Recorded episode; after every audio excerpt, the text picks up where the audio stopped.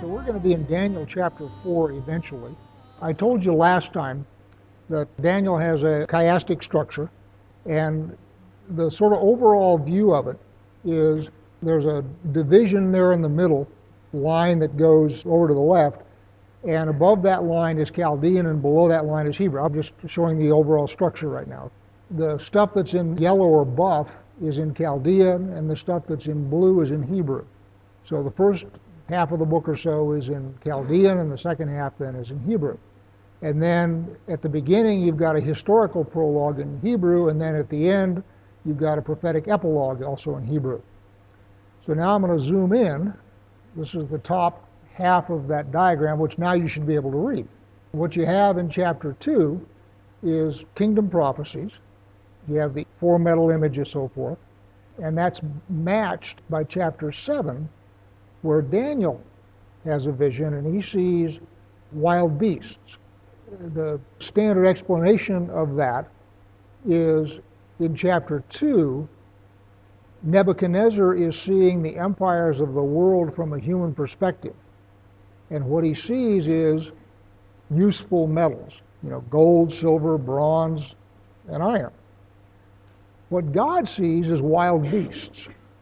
So Daniel gets his vision in chapter seven, and he's seeing actually the same thing that Nebuchadnezzar is seeing, except instead of seeing a big statue that's all glorious and, and exciting and majestic, he sees a bunch of wild beasts.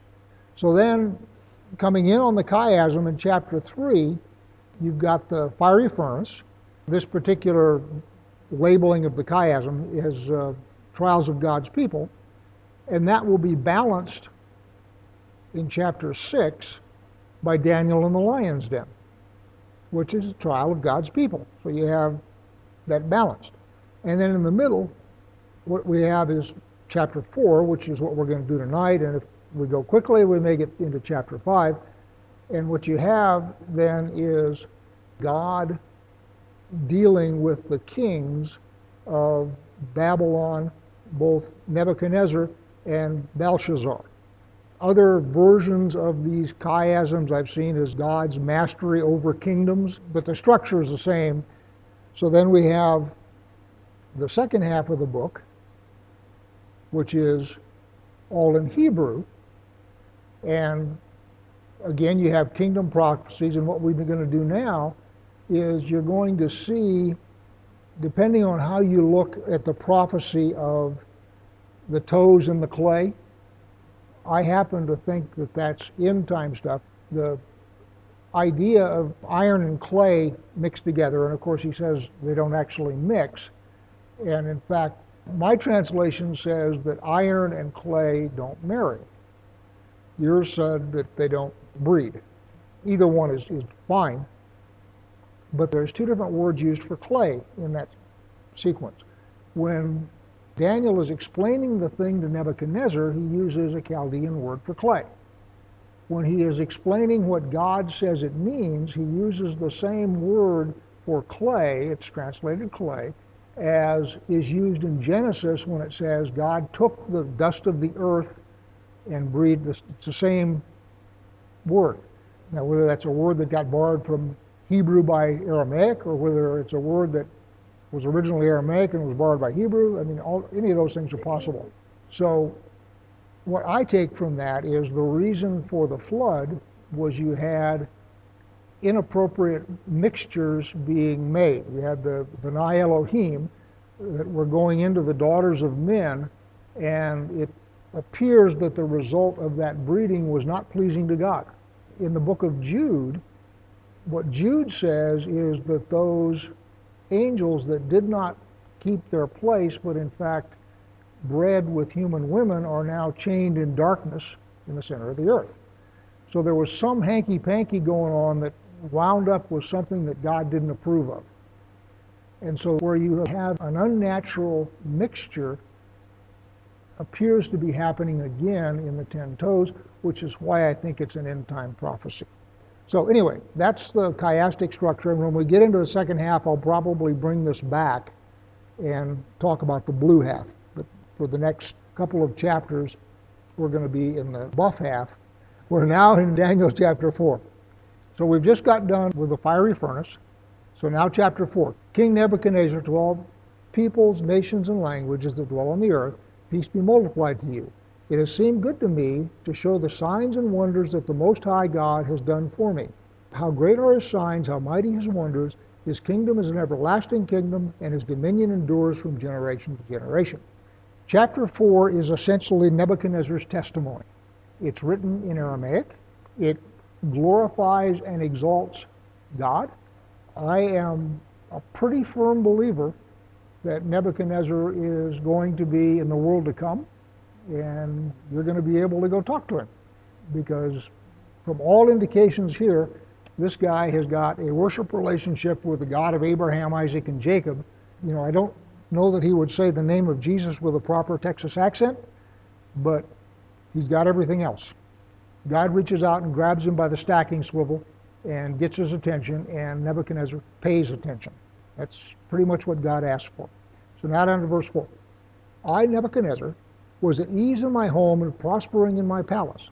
I saw a dream, and it made me afraid. As I lay in bed, the fancies and visions of my head alarmed me. So I made a decree that all the wise men of Babylon should be brought before me, that they might make known to me the interpretation of the dream. So this is a sort of a replay of what happened back in Daniel chapter two. He's got a dream, it woke him up, it disturbs him. He's getting his staff, spiritual advisors, to come in and tell him what's going on. Verse seven. Then the magicians, the enchanters, the Chaldeans, and the astrologers came in. And I told them the dream, but they could not make known to me its interpretation. Having caused all the disruption that he caused the first time he did this, I don't know whether he has learned, or he is feeling more mellow toward his advisors, or what. But he actually gives them a dream up front, as opposed to saying, you got to figure out what the dream is and then tell me what it means. But that doesn't do them any good, because they are not up to the task. Verse eight. At last Daniel came in before me, he who was named Belteshazzar, after the name of my God, and in whom is the spirit of the holy gods, and I told him the dream. Back up a second before we go into the dream itself. Interesting, interesting, interesting here. At last Daniel came in to see me. So he is referring to Daniel as Daniel. And then he says, parenthetically, and Johnnyology here, this jerk eunuch gave him the name of my God, and that's the official name he goes by in the court. But as far as I'm concerned, he's Daniel. So the relationship here has changed between Daniel and Nebuchadnezzar. Still got the official title that he got given when he brought him to the court, and I'll identify him by that, but this is Daniel. Verse nine. O Belteshazzar, chief of the magicians, because I know that the spirit of the holy gods is in you, and that no mystery is too difficult for you, let me tell the visions of my dream that I saw and their interpretation. The visions of my head as I lay in bed were these. I saw, and behold, a tree in the midst of the earth, and its height was great. The tree grew and became strong, its top reached to heaven, and it was visible to the end of the whole earth. Its leaves were beautiful, and its fruit abundant, and in it was food for all. The beasts of the field found shade under it, and the birds of heaven lived in its branches, and all flesh was fed from it. So that's the first half of the vision. So this image of, I am a tree to this empire. People come under my shade, and my fruit feeds them. It's all very much me-centric. So the metaphor here is that the dream he's getting is very egocentric. Not only do I reach up to heaven, but I provide shade and protection to all of the peoples in the earth, and the birds and the animals eat of my fruit. The dream that he has been given here is a dream about his pride. The first part of this dream, then, is him in his full power and the arrogance of being the emperor of the most powerful empire in the biblical world. So now down to verse thirteen. I saw in the visions of my head as I lay in bed, and behold, a watcher, a holy one, came down from heaven. He proclaimed aloud and said thus, chop down the tree and lop off its branches, strip off its leaves and scatter its fruit. Let the beast flee from under it, and the birds from its branches, but leave the stump of its roots in the earth, bound with a band of iron and bronze, amid the tender grass of the field. Let him be wet with the dew of heaven. Let his portion be with the beasts in the grass of the earth. Let his mind be changed from a man's, and let a beast's mind be given to him. Let seven periods of time pass over him. The sentence is by decree of the watchers, the decision by the word of the holy ones, to the end that the living may know that the Most High rules the kingdom of men and gives it to whom he will, and sets over it the lowliest of men. This dream I, King Nebuchadnezzar, saw, and you, O Belteshazzar, tell me the interpretation, because all the wise men of my kingdom are not able to make known to me the interpretation, but you are able, for the Spirit of the holy gods is in you. There's the vision. The first half is pride, power, hubris, arrogance, whatever you want to call it. The second part of it, that's all leveled out flat and bound. So I'm sort of of two minds.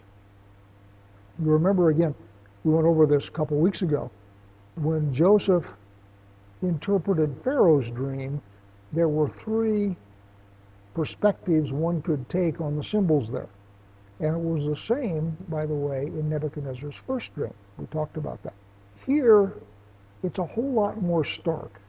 And I believe that since there was no threat of death on offer to the original group of staff members that came in and could not interpret the dream, I'm not sure they didn't understand the dream. They were just terrified to interpret it. It doesn't say. We don't know. But given the interpretation that Daniel gives here, I can see that somebody on the staff would not want to come up with this interpretation. When you read the historical books in the Bible, Kings and, and Chronicles and so forth, one of the things that you discover is if a king doesn't like what a prophet says, the king has no problem grabbing the prophet and having him roughed up. I don't like your prophecy, O prophet, and they'll throw him in jail, have him beaten, have him killed, whatever. So being a prophet in that kind of an atmosphere is, firmly believe, a really tough duty. I don't know what the culture here is in Babylon. Just don't know. But given the way Hebrew prophets were treated by Hebrew kings, it would not at all surprise me if the wise men heard this dream and said, "Son of a gun, boss. No idea. Mm, mm, mm. Can't, I couldn't tell you. I've got no idea what this is about, boss." As I say, that's just human nature. So now down to verse nineteen. Then Daniel, whose name was Belteshazzar, was dismayed for a while, and his thoughts alarmed him. Notice that Daniel is hesitant to offer an interpretation. The king answered and said, "Belteshazzar, let not the dream or the interpretation alarm you." I infer from this a couple of things. Thing one is, obviously, Daniel knows what the dream means, and he really doesn't want to give the king bad news. I also infer from this that his relationship, interpersonal relationship with the king, is actually pretty solid and pretty good. Nebuchadnezzar trusts him, and Daniel reciprocates that trust, and I think they have a really good working relationship. First time I went through Daniel years and years ago, it must have been twenty years ago now, I went through it with Chuck Missler. And Chuck's a good Bible scholar. I, I enjoy his stuff. And one of the things that he said is the way Daniel writes about Nebuchadnezzar, he is sort of of the opinion that during the time when Nebuchadnezzar lost his mind, that Daniel ran the kingdom for him and took care of him. Because A, Daniel knew that he was going to be back after some time, but Daniel was, was loyal to him. Made sure that when his mind wasn't with him, that somebody didn't come out and spear him or something while he couldn't defend himself, and then kept the kingdom running. All the machinery of empire during the time when he was out of commission. Seven periods of time, unspecified period. The typical interpretation is seven years, but it could be seven months. Don't know. It's just seven times is what it says.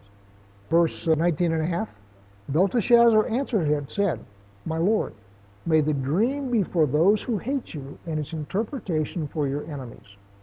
Which is to say, I got some bad news here, boss. You're not going to like this.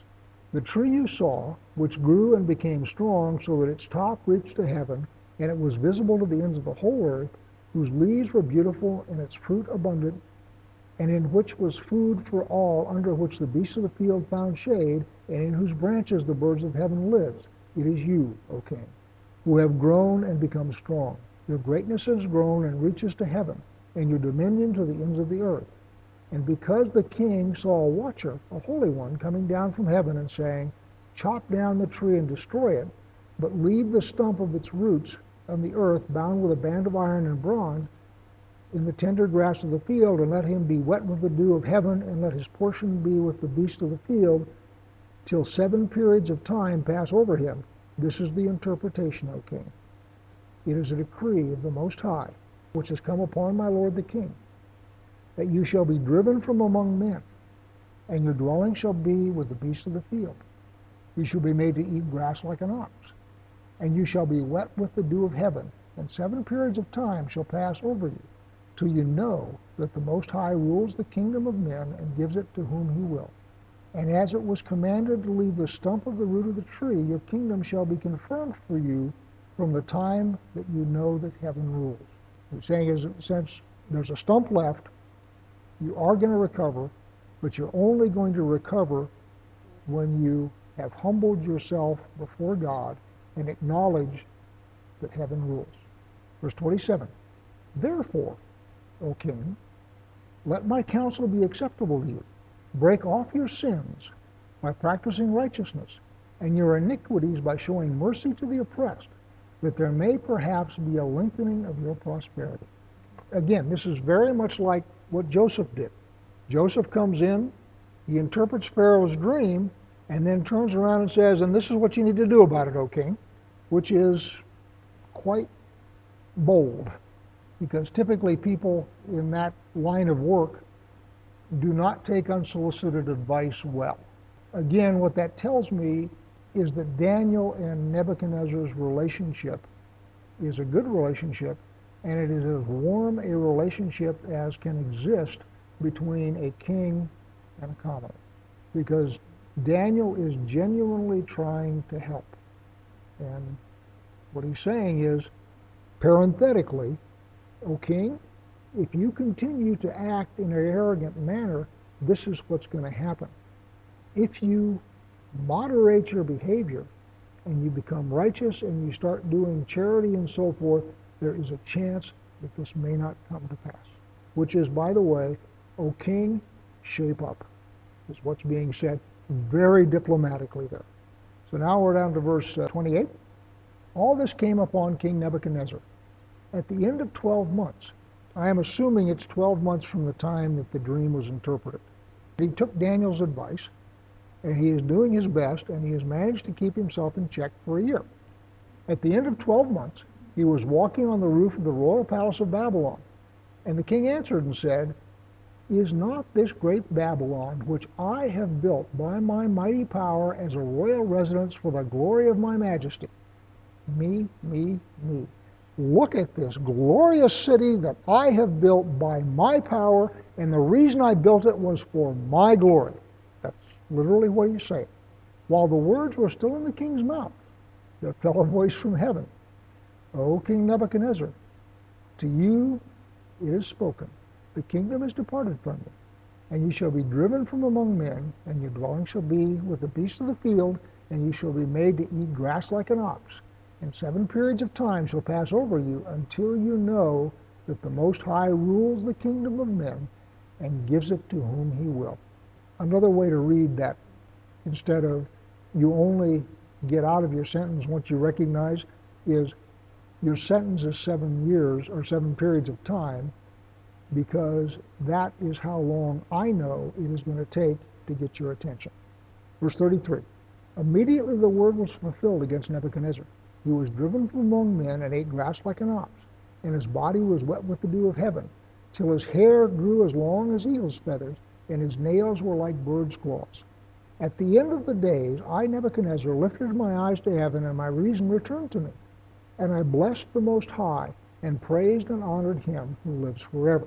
And if that second interpretation of this is correct, at the end of his sentence, when he's restored, he is restored and has a firm understanding of who God is and the fact that he's not. There is a God, Nebuchadnezzar ain't him, and Nebuchadnezzar now has that concept firmly grasped. So let's pick it up at thirty-four again now and read his entire testimony. At the end of the days, I, Nebuchadnezzar, lifted my eyes to heaven, and my reason returned to me. And I blessed the Most High and praised and honored him who lives forever. For his dominion is an everlasting dominion, and his kingdom endures from generation to generation. All the inhabitants of the earth are accounted as nothing. And he does according to his will among the host of heaven and among the inhabitants of the earth. And none can stay his hand or say to him, "What have you done?"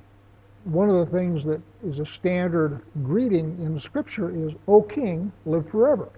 In this case, it's true, but you see that in other places and it isn't necessarily what it means. In other words, forever doesn't always mean forever in the Bible. It depends on how it's used. And again, he is sovereign, and we've all had the discussion of what sovereign means, right? Sovereign doesn't mean that he gets to do whatever he wants to do. Sovereign means that nobody makes rules for him. He gets to make his own rules. Now, the thing we depend on is that he will in fact follow those rules that he himself has made. I mean, if he doesn't, there's nothing we can do about it. It's a practical matter. But one of the things that he assures us over and over again is that he is faithful to the rules that he himself has made. But he is also sovereign, which is to say he's the one that made them. They were not imposed on him by somebody else. And in comparison with him, the inhabitants of the earth are as nothing, ants beneath your feet. And he does according to his will among the hosts of heaven and among the inhabitants of the earth. In other words, he is not only sovereign on the earth, he is sovereign in heaven. And none can stay his hand or say to him, "What have you done?" Now, this is sort of the essence of the book of Job. When God does something, there's no court that you can take him before and say, "I have been done wrong." That's what this "no one can say, what have you done?" means. It means that there is no other authority that you can go to and say, "He treated me unfairly, I want you to judge between us."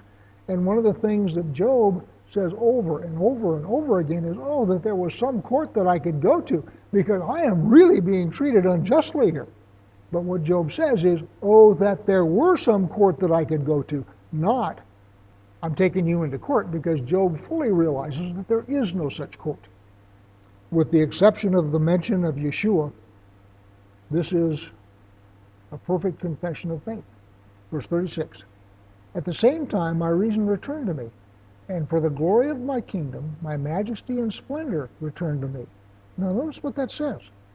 At that time my reason returned to me, and for the glory of my kingdom, my majesty and splendor returned to me.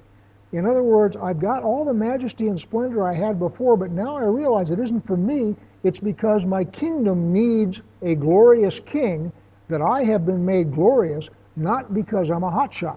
To use an example, Ronald Reagan always wore a coat and tie when he went into the Oval Office, because he realized that he was simply the most current occupant of that, and that the office was greater than he was.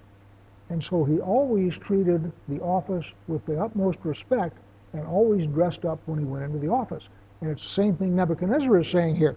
Yeah, I got all these royal robes and I get dressed up and I really look great, but it's not for me, it's because the kingdom needs a symbol of its greatness. As I say, this is a remarkable testimony, it really is. So, my majesty and splendor returned to me, my counselors and my lords sought me, and I was established in my kingdom, and still more greatness was added to me. Now I, Nebuchadnezzar, praise and extol and honor the King of heaven, for all his works are right and his ways are just, and those who walk in pride he is able to humble. So, Nebuchadnezzar is under no misunderstanding about why he got taken down for seven seasons. He has laid it out very clearly in his testimony. He says, I was standing there and I was saying, I built this great city as a monument to me, and that's the point at which I went down. And now that I'm back, I am very clear that none of this is a monument to me, it's all a monument to God. it's a great passage of Scripture. Please consider becoming a sponsor. Please visit crimson thread dot com slash purpose for an explanation of what we're doing and perhaps to become a sponsor. Thank you.